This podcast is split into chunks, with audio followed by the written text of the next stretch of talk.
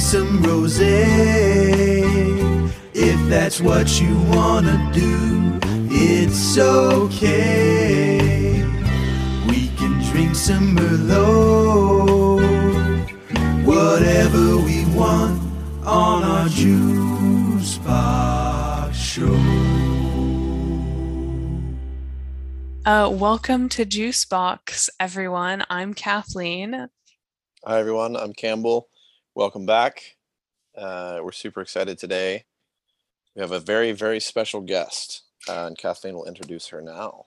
Yes, we are thrilled to have our very first winemaker on the show. Her name is Megan Bell of Margins Wine in Santa Cruz, California.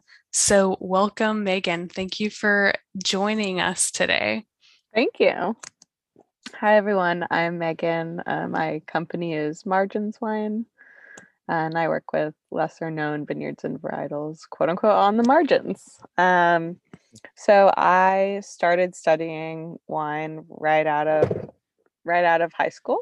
I went to Davis when I had just turned 18, and I went in undeclared, but I already knew that I was transferring into the wine program, so I started all the classes that would be for the wine program, and then by the end of my freshman year I was in it with absolutely no interest really in wine whatsoever, or like background. My family's not in wine, and there's a couple factors. Like, one, I was looking for a degree that would lead straight to a job. I wanted to study English, but I graduated high school in 2008, and I was watching like all my pals not be able to get jobs with their like philosophy and English degrees, and I feel like that was really the beginning where STEM became like the only way that you could get a job, at least in the area that I live in, which is kind of a bummer. But I was like, okay, I don't want to work in STEM proper, but like, what is a degree that I can do that's gonna lead to like a direct job, and hopefully a job that's outside? And then there was like the added bonus of my high school boyfriend just convinced that we could start a joint winery brewery, and that was like a big factor in wanting to go to the wine program, because like it would just be so easy to start this joint winery brewery. All I would need to do is like get a wine degree. So that's why I went into the program. And then my interest in wine really blossomed later, like a couple years after I had been working in the wine industry. But when I came out of college, I was correct in the way that it did lead me straight to a job, but it wasn't a field that I necessarily enjoyed, because it turned out I wasn't that interested in wine. I was actually curious because obviously the legal drinking age in the US is 21. It's funny that you legally cannot consume what you're studying until you're 3 years into the program. Yeah, that's very true. In that program, what they don't tell you is that program's really designed for people who already work in the wine industry. Oh. To transfer in and get a second bachelor's in most cases. That's not, I've heard that since I graduated, the format of the program has changed a little bit, but at least at the time that I was there, they didn't tell you this, that like they weren't gonna give you any type of background, but like the program doesn't start from the beginning. You really jump in as if you know all about wine, and that was really challenging for me, because obviously I was, way too young to know anything about anything, right, including wine. So yeah, I was like totally lost. Like I remember this was my fourth year, so I'd already been in the program for 3 years, and in one of my winemaking classes, I was supposed to do, or like our research project for like my small group was on extended maceration. And I was like, what is extended maceration? And I was so confused. But like, and the wording is confusing for people that don't work in the wine industry, but all it means is keeping the wine on the grapes for a long period of time. Right. But it was mind-boggling to me, because I had no context that you could keep wine on grapes for different periods of time. Like I didn't know at all. You weren't interested in wine, you said when you started, and you've explained your reasoning for why you did, but I'm curious, like what was your relationship with wine then, and how has it changed? Like, was it purely just something to study, or yeah, I guess just like what did wine mean to you at age 18? Yeah, nothing. No, nothing at all. I was like not all, but most privileged college kids, where like I didn't really care about studying. Like, I was there to do other things. Yeah. And I am really glad for the experiences that I had socially. I lived in a co-op with 12 people in each house, and there was 3 of these houses next to each other in the middle of campus, surrounded by a huge garden. And there was like 45 of us all together, and we made all of our decisions by consensus, and we cooked dinner together 5 nights a week, and we were really like a living experiment, and all of my time went to that. Like, that I would say, if someone asked me what did I major in, I majored in the co-ops. Like, I have a degree that says wine and English, but what I was doing with most of my time was sitting on the porch learning how to interact with people, which actually has been very beneficial in terms of owning a company. Like, I feel like I had a lot of experience with organization and planning events for large amounts of people and trying to make things work for people at, you know, at different levels and varying degrees, all from my time living there. And mostly I was drinking, like, you know, I had a friend that was 21, and he would buy me a jar of Carlo Rossi every, you know, 5 days or whatever in the big jug. And that's what I was drinking. And we also lived like right by a Trader Joe's. So we had, when it was still $2, like just buy a case of $2 chuck. And it didn't matter to me. You know, I was always interested in organic farming. I was student farm at Davis, and we would trade time on the student farm in return for veggies. And of course, it's an organic garden. And then we had this big garden around our houses where we grew a bunch of our own food. So I feel like that was like more up my alley always. But wine continues to not be super interesting to me even now. Like, wine production, awesome. Very interested in wine production. Drinking wines and discussing the attributes of each, not of interest to me, even still. Did you ever have like a phase of drinking great wines or trying to figure out what that was all about, or just never?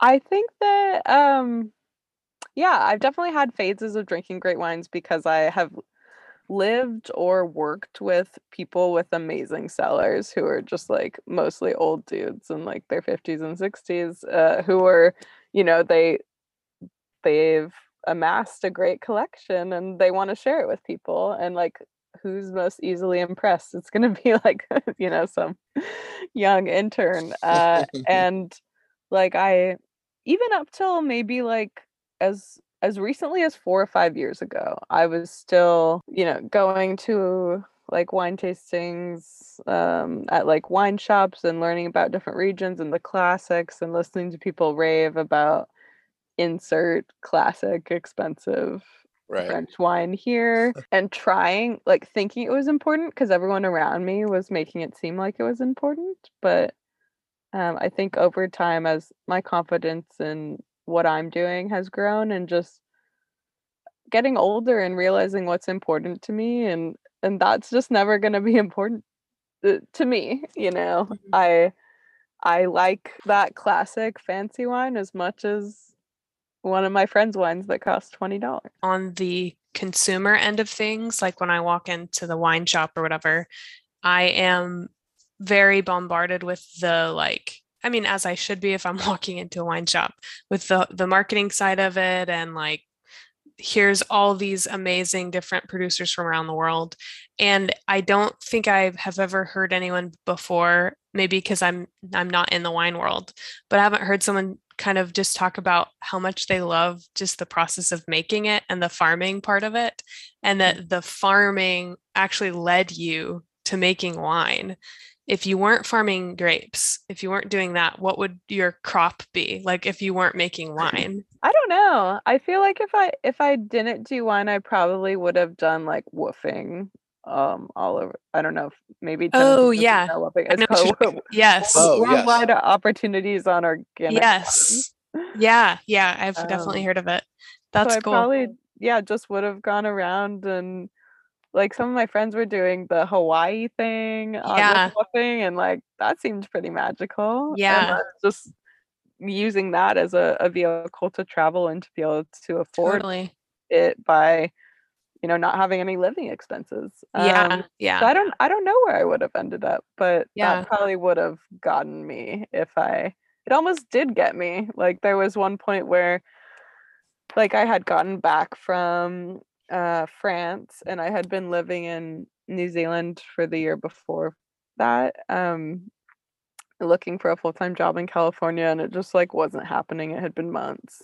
Mm-hmm. And I was starting to think like maybe I don't want to do this. And there's been so many points where I've thought that, but that was a really big one.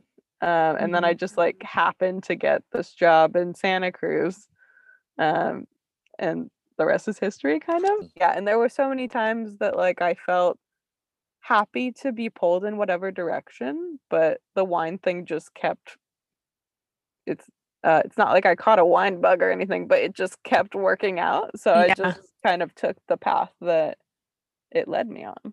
Yeah, totally. Well, and you alluded to this earlier on when you were kind of giving your overview of who you are, but I know that Margins, the name, ties back to the grapes that you choose and stuff. And so can you talk about how Margins came to be and why you've chosen to go about it the way that you have?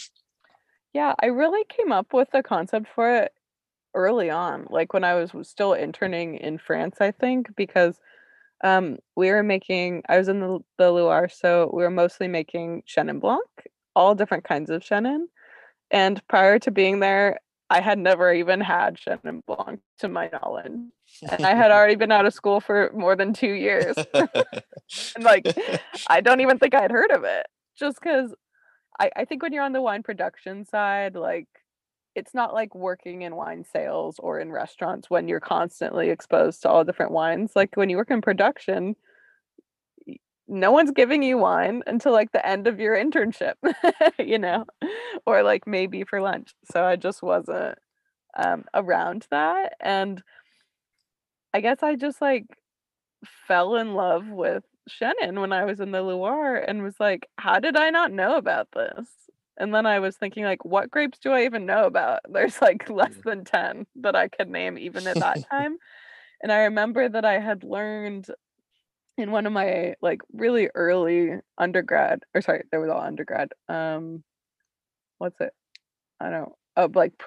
wine classes, that there was like over 2,000 confirmed varieties of grapes, maybe up to like 5,000 all over the world. And how fascinating that is. And but I only knew about this tiny percentage, was just kind of shocking to me. And I felt like a lot of people probably felt like me, who were just normal people who did not work in wine sales, like just normal consumers that buy wine at the grocery store for the most part. Maybe not as much now, but certainly in like 2014, 15. And they just, you know, there's like the Chardonnay section, the Zin section for California, the Zin section, the Cab Sauv, the Pinot Noir. And like in our grocery stores, like they're labeled by varietal and there's really only like 6. And how are you going to know what you really like if you've never had all of these other wines?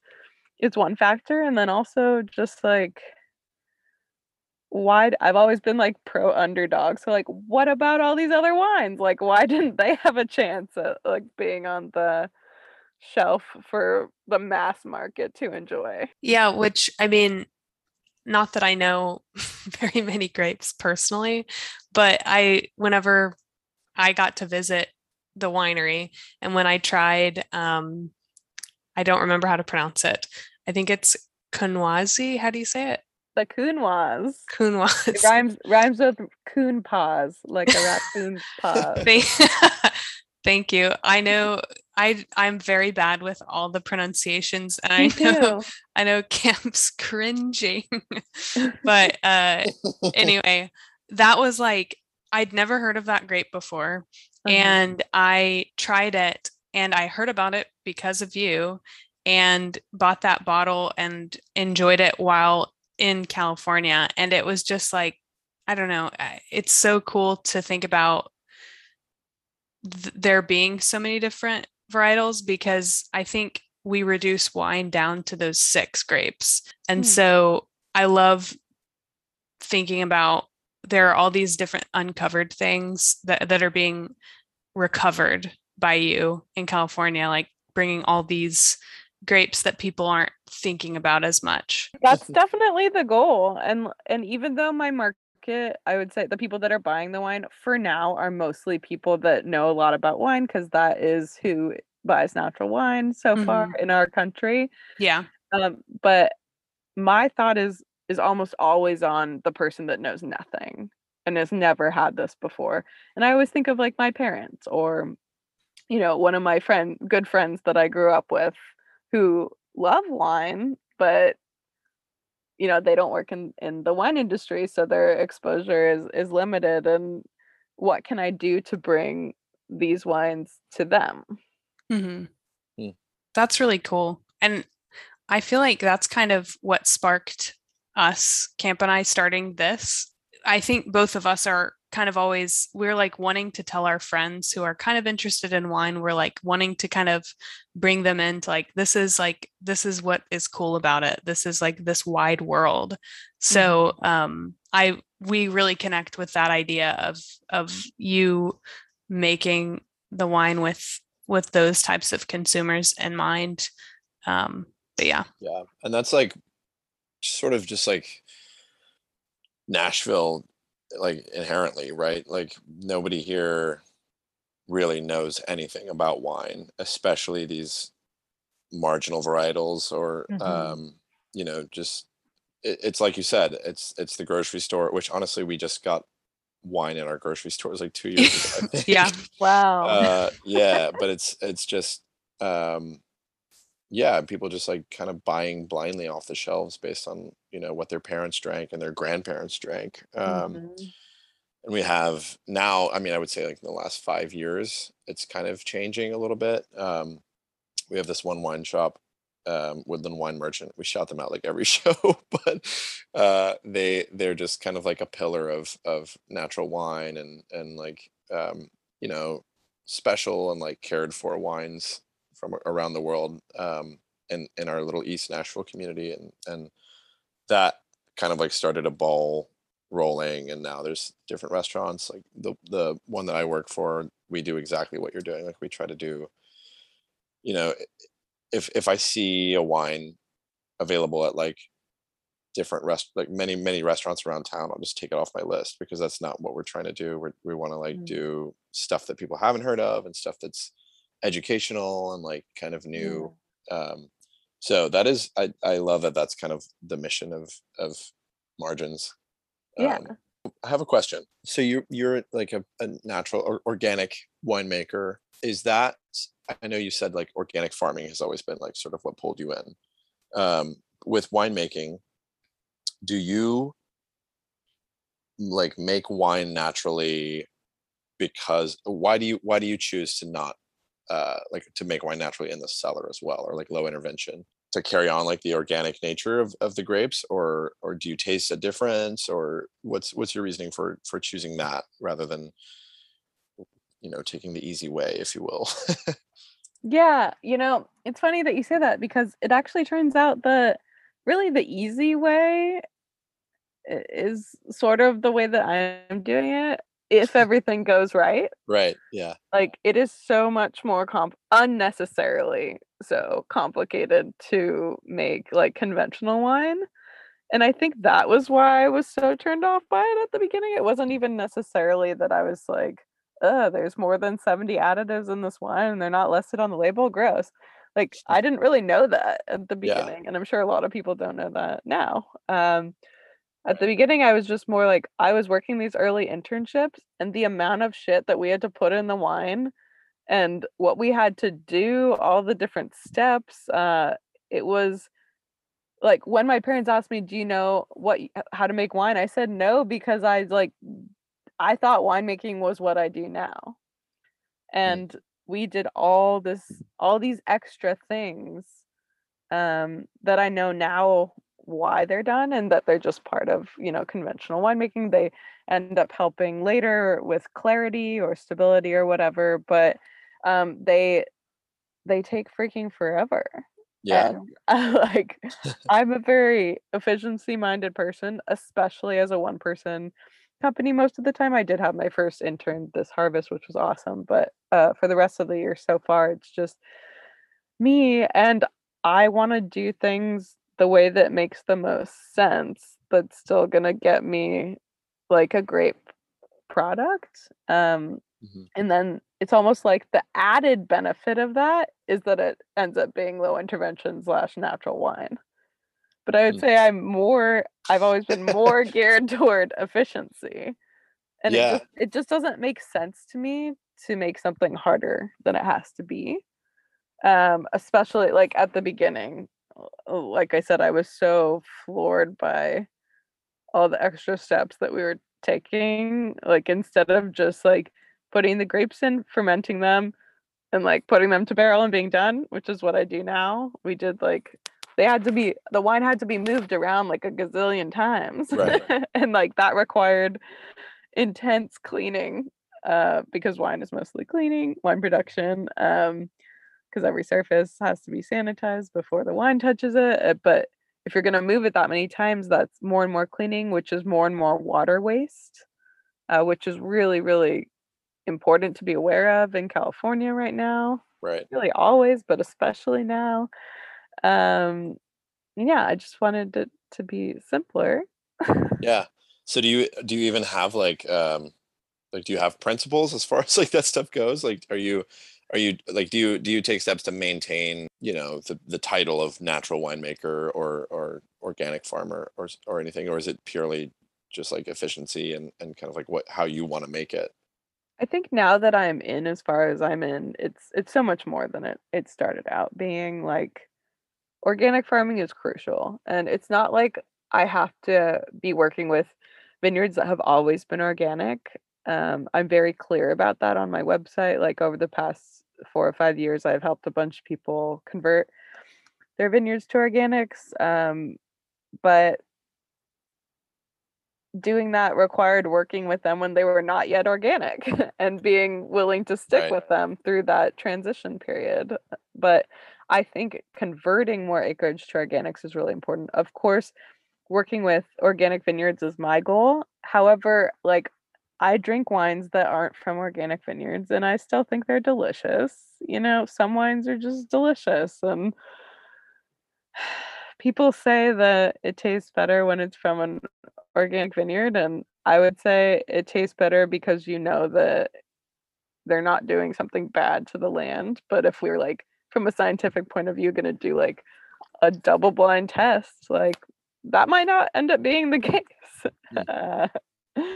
Do you feel that same way about produce? If you ate a carrot from an organic farmer or a carrot from someone that's been using all sorts of sides, do you believe that one tastes better than the other? Or I think it's different with produce.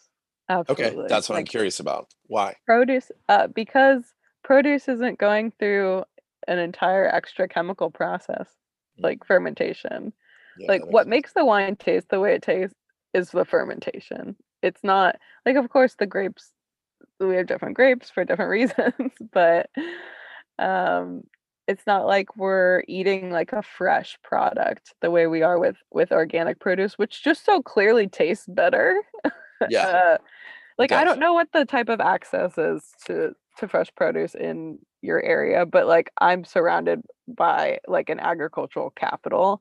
So most of what's at the grocery store here came within 50 miles. Yeah. And a lot of it, well, where I shop, all of it is organic produce. But with the wine, like, there's hundreds of decisions that get made after the grapes hit the winery that end up impacting the flavor of it, such that, like, the grapes themselves are masked, whether or not natural winemakers want to believe that. Mm. I feel like natural winemakers want to say, like, this is just, like, the purest expression of the vineyard, but it's not.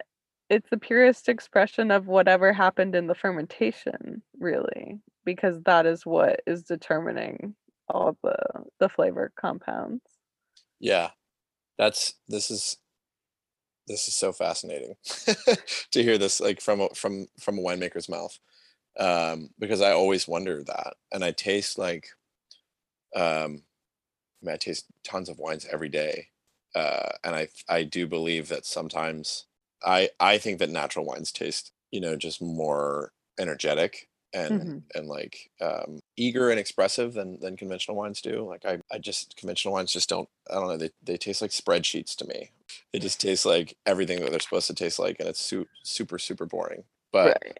I think that even like if you get into natural wines, because the restaurant where I work, we only serve natural wine, so that's all I'm tasting. But I think there's even like, I can taste tears, like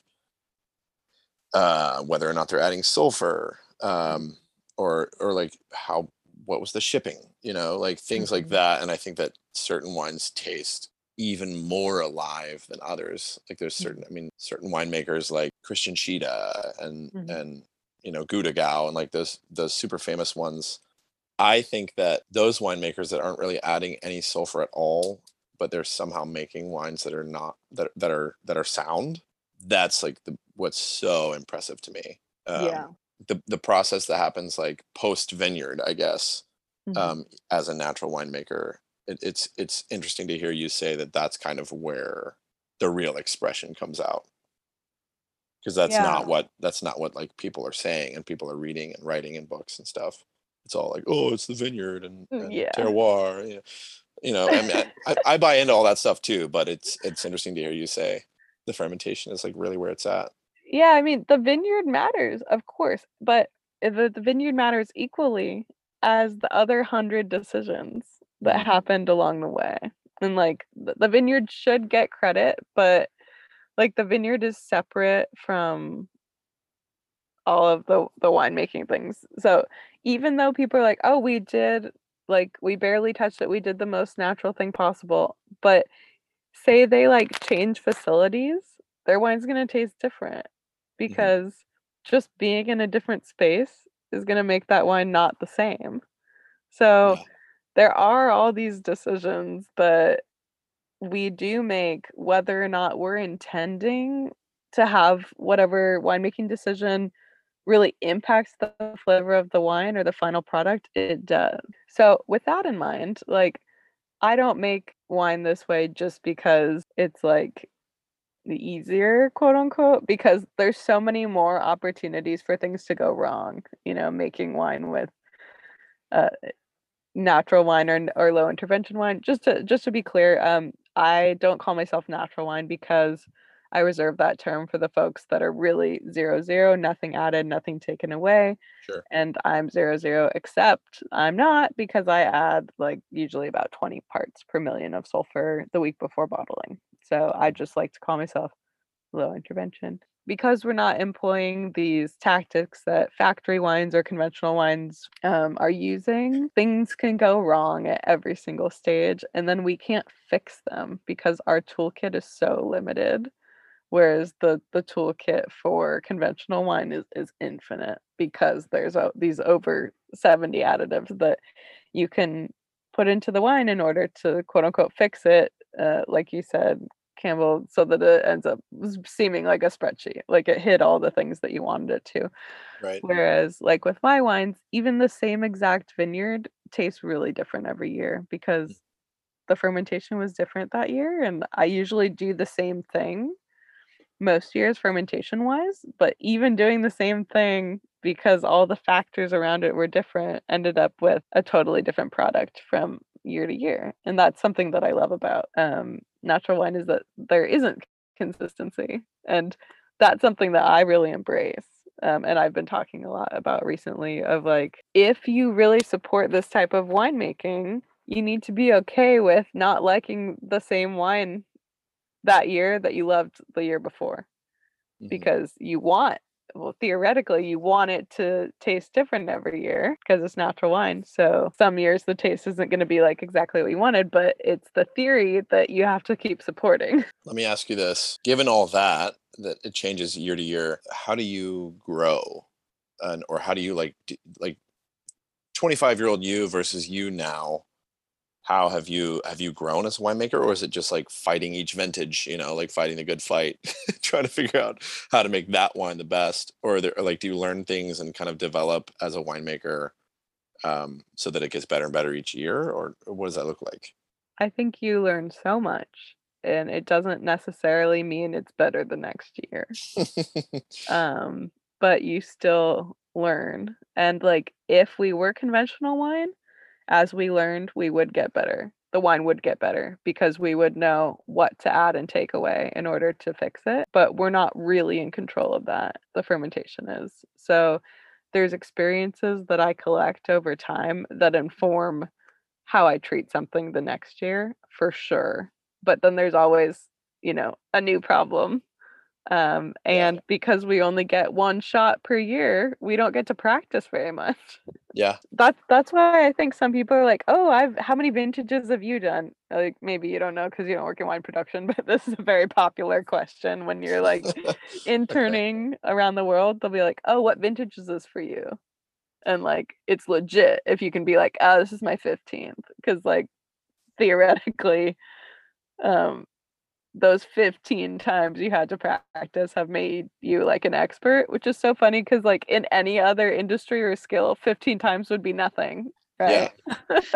Yeah. But that's with our 1 year, or like our one time per year to learn and grow. 15 times is a lot. So it's just like a very, very slow arc.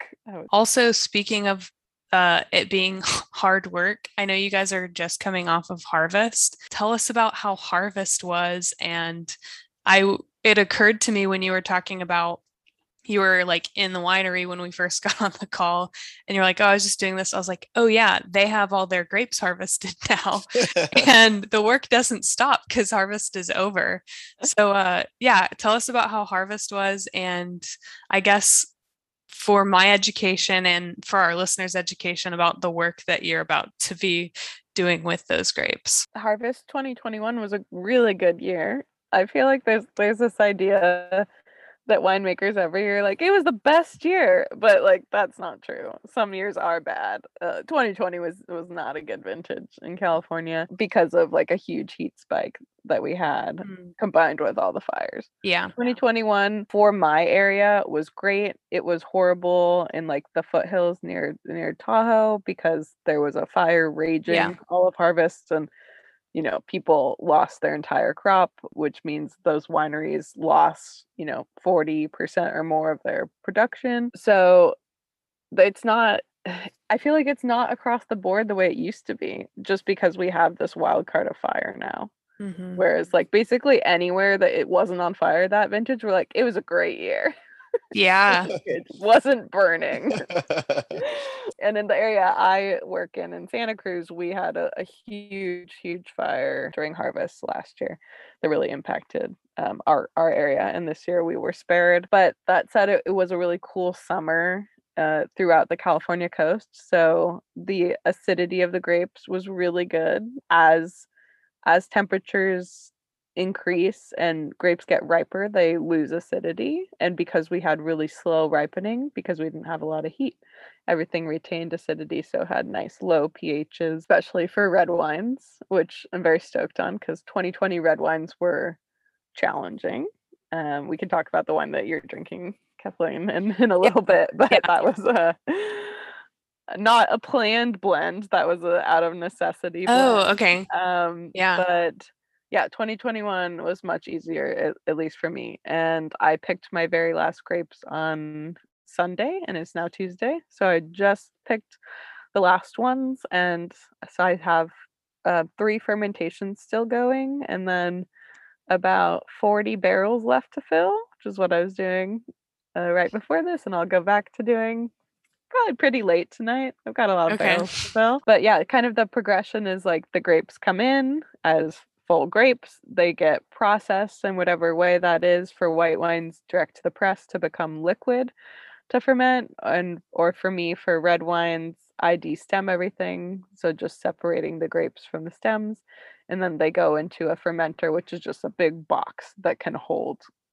a volume of grapes, and then they stay in there, and that's how the red grapes get their color from that skin contact time, and that's where the fermentation really gets kicking when it's on skins, and then everything gets pressed where the grapes are separated from the liquid, and then the liquid goes into barrels. So this whole process that I just described kind of too quickly for, sorry everyone, maybe too quickly, but that process is constantly happening throughout harvest. So it's not like you wait until all the grapes are here to start that. It's like as soon as the grapes are there, you do that process for those, and then the next ones come, and the next ones come, and then everything, it's almost like a round, like everything is happening at once, and different wines are in different stages throughout harvest. And so now I'm getting to the end of that where things, I'll just have wine in tank waiting to go to barrel, but I won't have any more active fermentations, and then I'll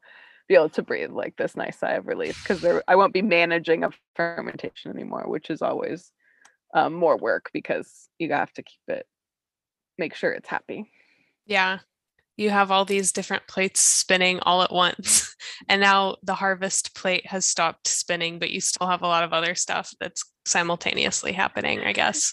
Yeah. And all of these things that I described are harvest. Right, right. Part of harvest. Yeah. And I think people forget that wine is only made once a year. I know I've said it a lot right now, but it's not like beer where, there might be brewing once a month or even more. We only do harvest during harvest from August through the end of October mostly every year. And then the rest of the year is full of other processes. But in terms of the making of the wine, it's only right now, and that's good because it's exhausting, because you can't plan it because it's agriculture, so you never know when things are going to be ready, and you can't predict how fermentations are going to go or how quickly they're going to take. And then we're using a ton of huge equipment, which breaks all the time.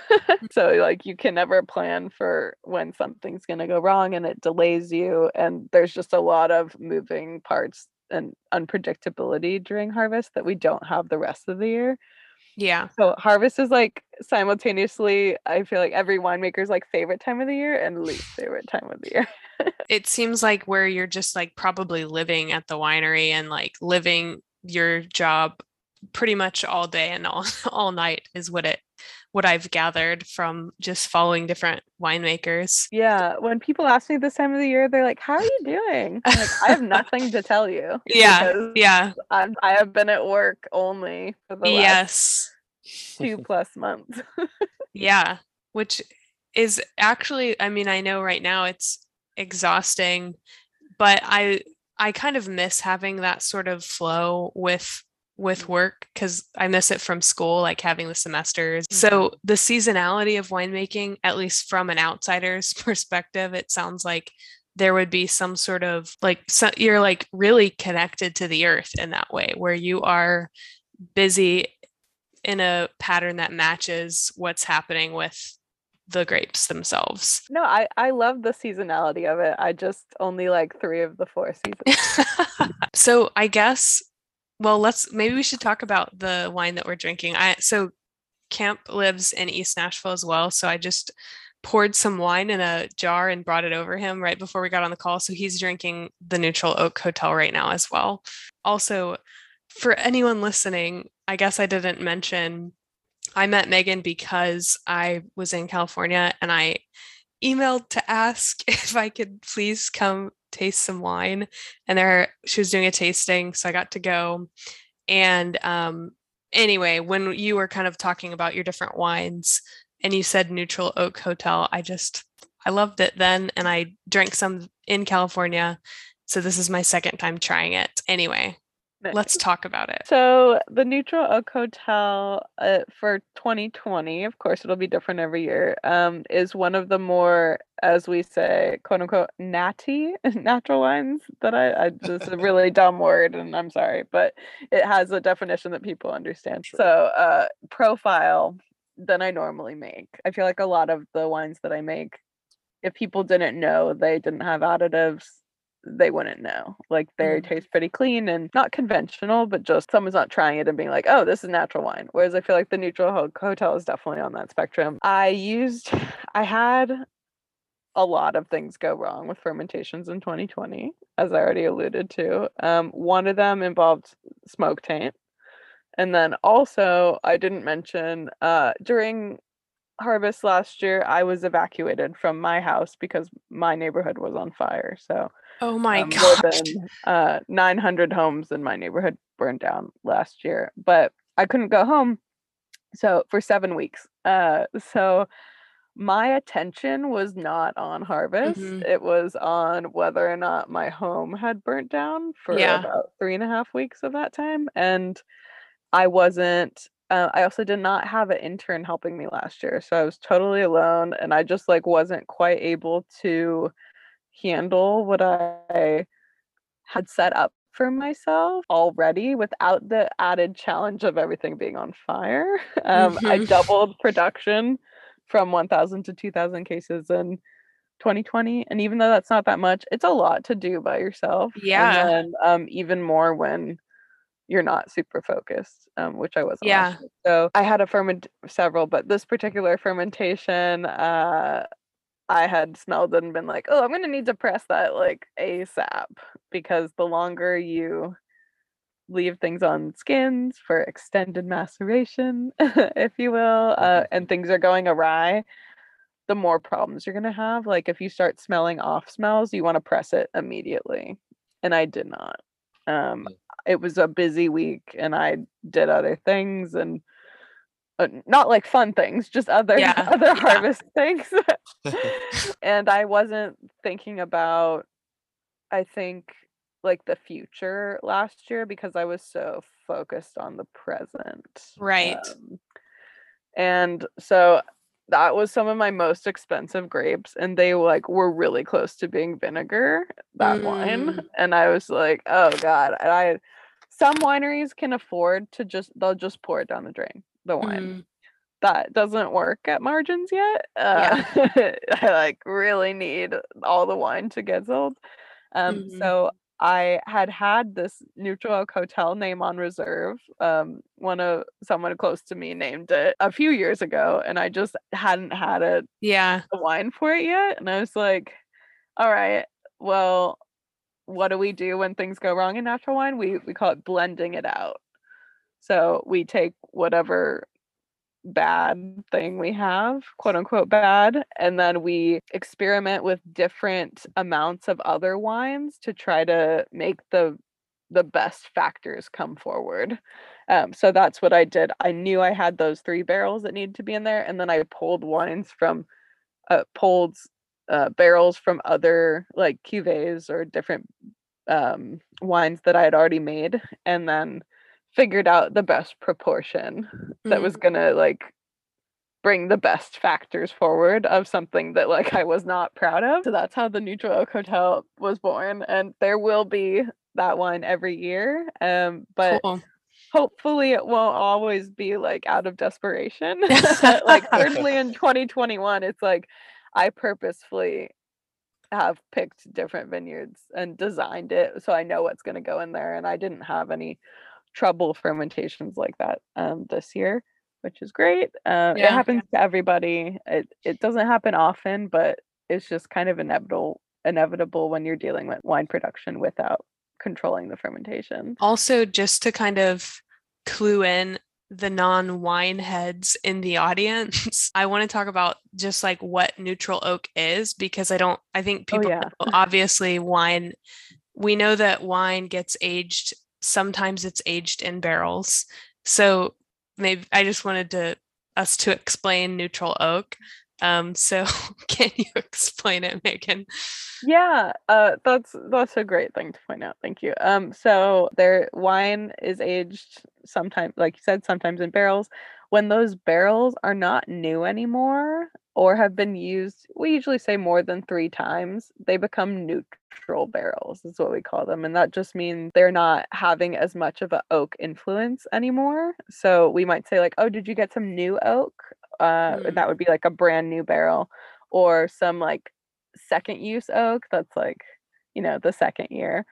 So that just because we only make wines once a year, they only get filled once. Mm-hmm. So like that vintage was in them for this like year before it got bottled. And the more time wine goes into it, the less oaky influence is going to be on the wine. Those barrels are very neutral that wine is in. They're like 10 or 15 years old. So okay, neutral. And then I just love the idea of like it being a hotel, because the wine is only in barrels temporarily before like between arriving and then going out the door in bottles. Mm-hmm.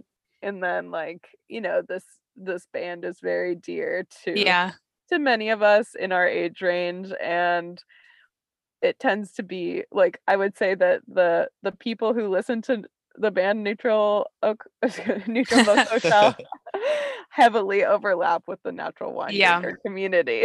So it just everything kind of came together and married in this lovely way. And it also, you know, I think it probably, hopefully will bring in people who are like, oh, I want to try this wine. I want to try one of Margins wines, but I don't know anything about wine at all.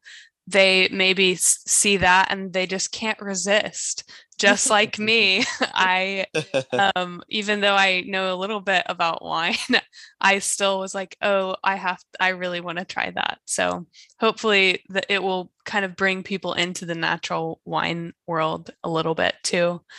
So it tastes great. I'm glad we're really liking it. Yeah. Sometimes after the wine has just been bottled for a while, all of the things that you're worried about kind of dissipate. And also I think, not saying that that's like the best wine I ever made or anything, I would never say that, but we are so hard on ourselves, as anyone making something is, you know, we're our biggest critics. So my whole time, I think how I feel experiencing that wine, I only see the bad. Mm-hmm. Whereas if someone just comes in and I don't say anything, which is what I prefer, then like it lets them experience the wine neutrally. Mm-hmm. Instead of me being like, oh, that's the worst wine I made in 2020. Like for that person, it like might be the only wine that they've ever had from me. And they're like, yeah, I'm experiencing this fine. That's me. Yeah. Yeah. Which, I mean, I do love that the part of the story of this wine is that things didn't go to waste.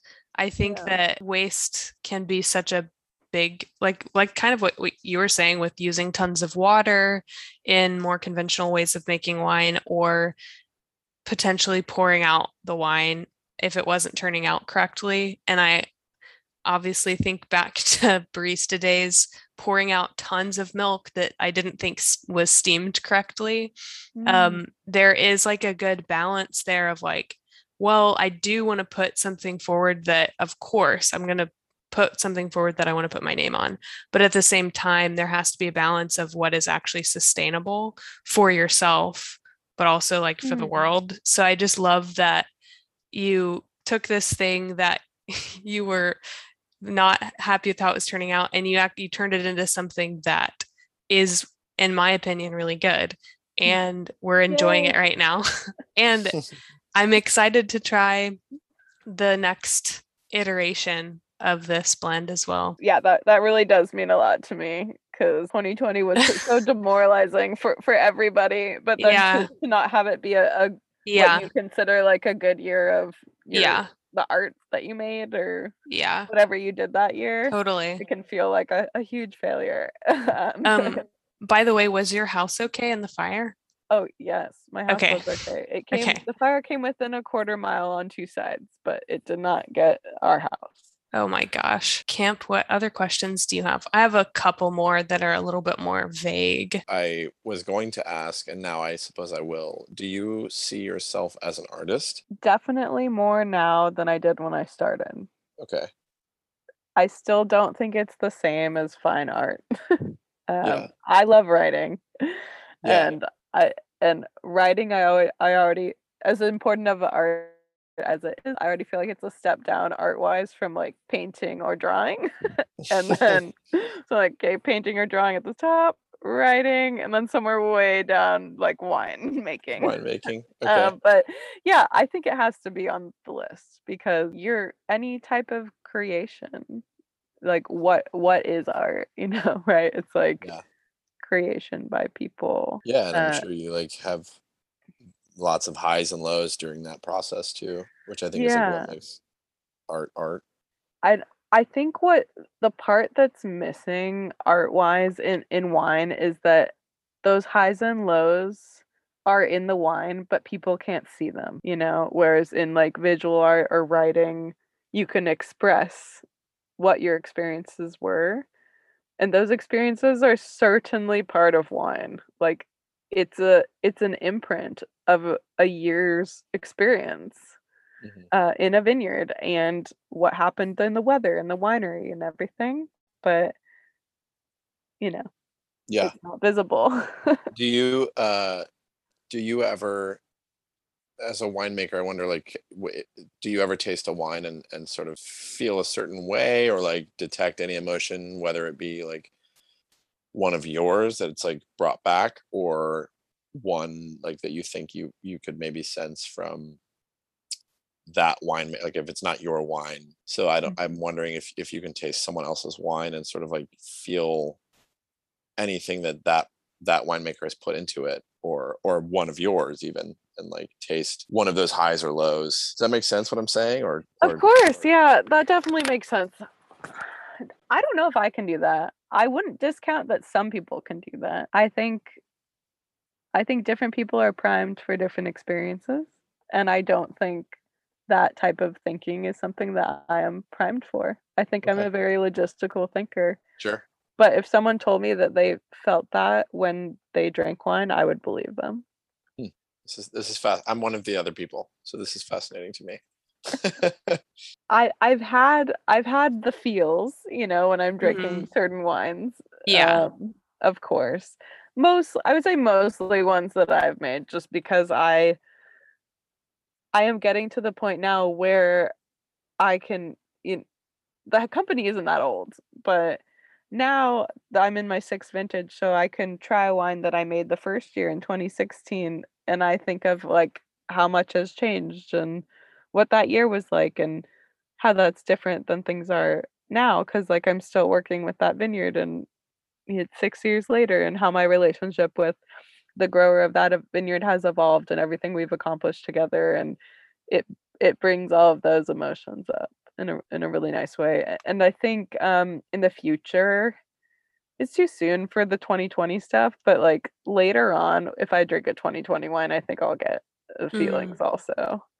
Just like the loss of that year. Yeah. So many different factors, and kind of like, but like this wine prevailed, and we still have a physical print of that year, even with all of the things that didn't make it.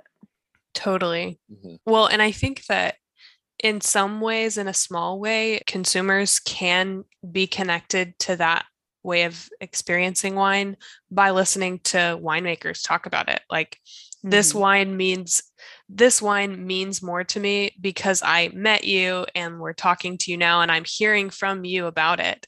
Mm-hmm. And then if I just bought it at a shop, because even though I would still enjoy it, and anytime I research a wine more thoroughly, I enjoy it more. And so hopefully by listening to this podcast, people can be connected to you in that way. And I really want people, I know that you're sold out of a lot of stuff right now, which is great, but I want people to like order wine from you, because you can order the wine and have it shipped to Tennessee at this point. which is great. There's one other thing that you touched on before that I just wanted to hear more about. One thing that is so cool to me is that you aren't like you have this firm belief that in organic farming, but that belief has actually led you to working with these vineyards who are open to transitioning to organic, but are not yet. So it's kind of led you to saying, okay, well, let's work on this together. I'll help you. That is really cool to me. And I think that consumers, they look for the, you know, the label in the store and they just want to see, they just want to check that box, but it's so much more complicated than that. So I'd love to hear more about your experience working with all the different vineyards and your relationships with them, because I was reading, I think it was maybe this one of the grapes in this one, or maybe I was reading about a different wine. You'd been working with this like guy who's like 70 for many years in his vineyard. So share more about that if you don't mind. Yeah. So I would say I was hyper aware of just all the different vineyard relationships that it takes to have a winery this year, more so than other years, because I had an employee and I was with her, bringing her to these places for the first time. And these experiences that kind of, they're just second nature to me. She was like, oh my gosh, like there are so many people involved in this. And like, how do you keep track of all these relationships and keep them healthy and everyone, you know, pleased with each other and everything? I'm like, oh my God, you're right. Like most of my job during this time of year, besides making wine, is cultivating these relationships with people and maintaining them, which doesn't come natural to me because I really prefer to just be at home alone. So as much as I love these relationships, they're not like, this time of year, I'm way more outgoing than I am the rest of the year. And that's because I'm working with so many different vineyards. So I think this year we worked with 11 or 12. I really haven't even finished counting all the spots. And every relationship with every grower is totally different. What that person values from you and in their vineyard is different. How they want to grow grapes, and even though they're all doing organic farming at this point, just like their reasons for doing organic farming and their commitments to even having a vineyard in the first place, which like is not a very economically fruitful job here, unless you have like a lot of land, which most people don't. Just kind of what drives them has been really inspirational to me. So yes, I do work with Larry. He's the one in his early 70s. He and I farm a vineyard together, and that vineyard's CCOF certified organic and has always been organic. But so that one I didn't, Larry's like a wonderful Santa Cruz hippie relic from another time.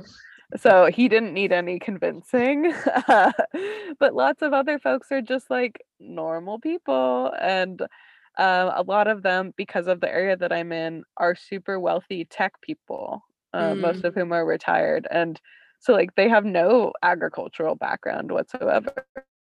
And they, you know, they having a vineyard farmed anyway whatsoever was like challenging enough, or like as much of a departure from their careers in the first place.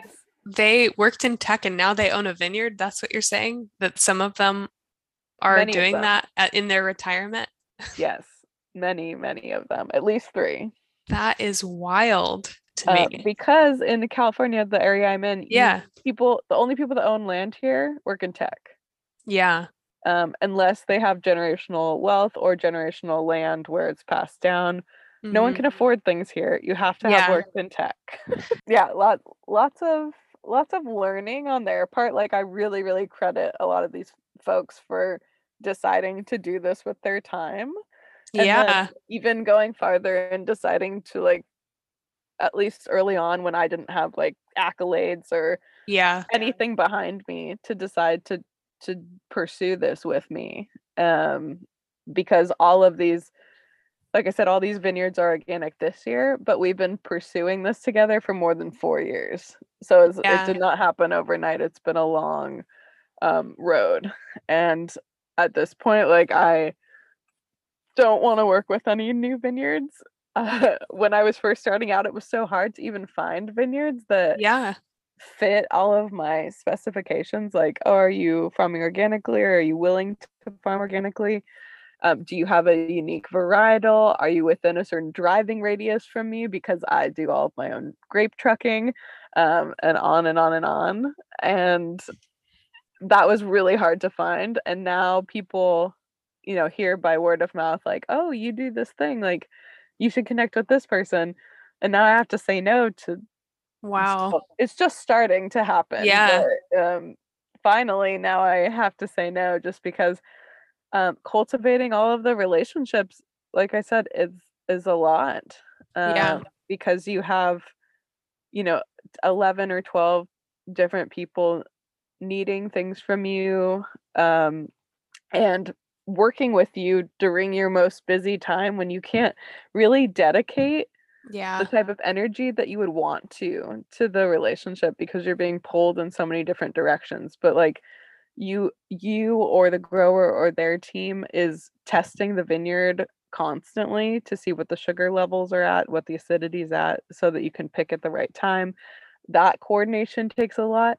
If they are working with other winemakers, they're doing the same thing with all of those people, and then coordinating what day everyone is even available to pick those grapes is a bit exhausting and much, and like on their part.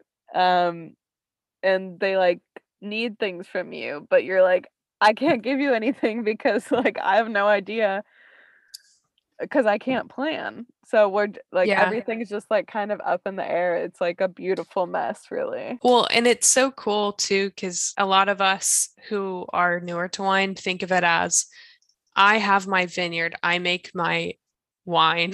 Like, that's the whole process. And in natural wine, and I guess, I don't know if it's a natural wine thing, but as I've learned more about wine, I've realized, oh no, like it's not necessarily connected to your own land. Like, you have to seek out this fruit and then you make the wine. I just love hearing about that too, because you have made other people's land better by helping them enact this organic change that they might not have done otherwise. And I think that is such a powerful part of the Margins Wine story, because it's not just wine. You're like changing agriculture in California in some way. In a very small scale. And I think I don't think about that side that you just mentioned enough. But like that, this does matter, not necessarily because of the acreage that I'm going to convert with these people, but that more and more people see this, and then more and more people do it, and then it spreads out as a movement, because things just take time, especially agriculturally related things. Take time. Camp, do you have any more questions? I guess I'm curious, like, in Nashville, we have so many friends who are constantly trying to make it as musicians, but there seems to be like sort of formulas or steps that can be taken to reach success, or, you know, get a certain amount of Spotify plays or whatever. How in wine, in natural wine, can you like make it as a low intervention winemaker? What is it that, how do you achieve success? Like how did Gut Oggau become them, or Christian Tschida or Milan Nestarec, or, you know, the superstars of natural wine? I think it's funny that none of the people you mentioned are American. Yeah. And I think that that's really telling. And yeah, I would say you need to be European. Is a big factor. I'm just not sure, not that we're doing things differently, winemaking wise. And I just think part of the lure of natural wine right now still is that it's mystical to people. And things from other countries are mystical, even if they're the exact same as what we're doing here. There's a separation, you know. So yeah, I don't know if anyone here can do that. Like, there's a few successful natural wine people here, but it's not like European folks. I don't think. But I would say, I don't know, European wise, I would say it definitely doesn't hurt to be extremely good looking. I think all the people you named are like really conventionally attractive. Oh yeah, I haven't seen them, but oh, that's so funny. Well, I wouldn't. I mean, people are people, and like that is a factor in everything, sure. Right? But from an American point of view, I would say it is much harder to do that here because of the prices of land and the prices of doing what we do. No one's going to get rich doing this. Not with the type of wine that we make. Not here. Not when they're going to owe. Either they're paying crazy rents for their entire career, which is probably what I'll be doing, or if they somehow got investment money to own a building, they're going to be paying that off for the rest of their lives. So like money-wise, I'm not sure there's like a success story yet. Yeah. But in terms of like getting people to buy and be interested, I would say just being honest, doing something for a reason, and anybody can have a reason. I think there's this idea amongst my peers that like certain natural winemakers aren't like real enough natural winemakers because like they don't have a reason. But you know, we all did it for something, and maybe they're not sharing their reason as publicly, but like they have something inside of them that's driving them. In an industry that is not kind, like financially or socially. So it's something in them is driving their heart, you know. And I think the more people who do what I do, who are honest about what they're doing and why they're doing it, the more likely they're going to be successful. I feel like that is why I have been successful. It's not like I'm financially successful or anything, but the wines have really taken off in lots of different markets. And I think it's because I didn't pretend that I was doing anything differently except for why I was doing it. And I just told the truth the whole time. And I think that's why natural wine is so big right now. I think people are interested in not having as much, like a little mystery's fine, right? But like people want to know how their products are made and where they're from. And they want to know the story of who made it, not a made up story, just like who is this person?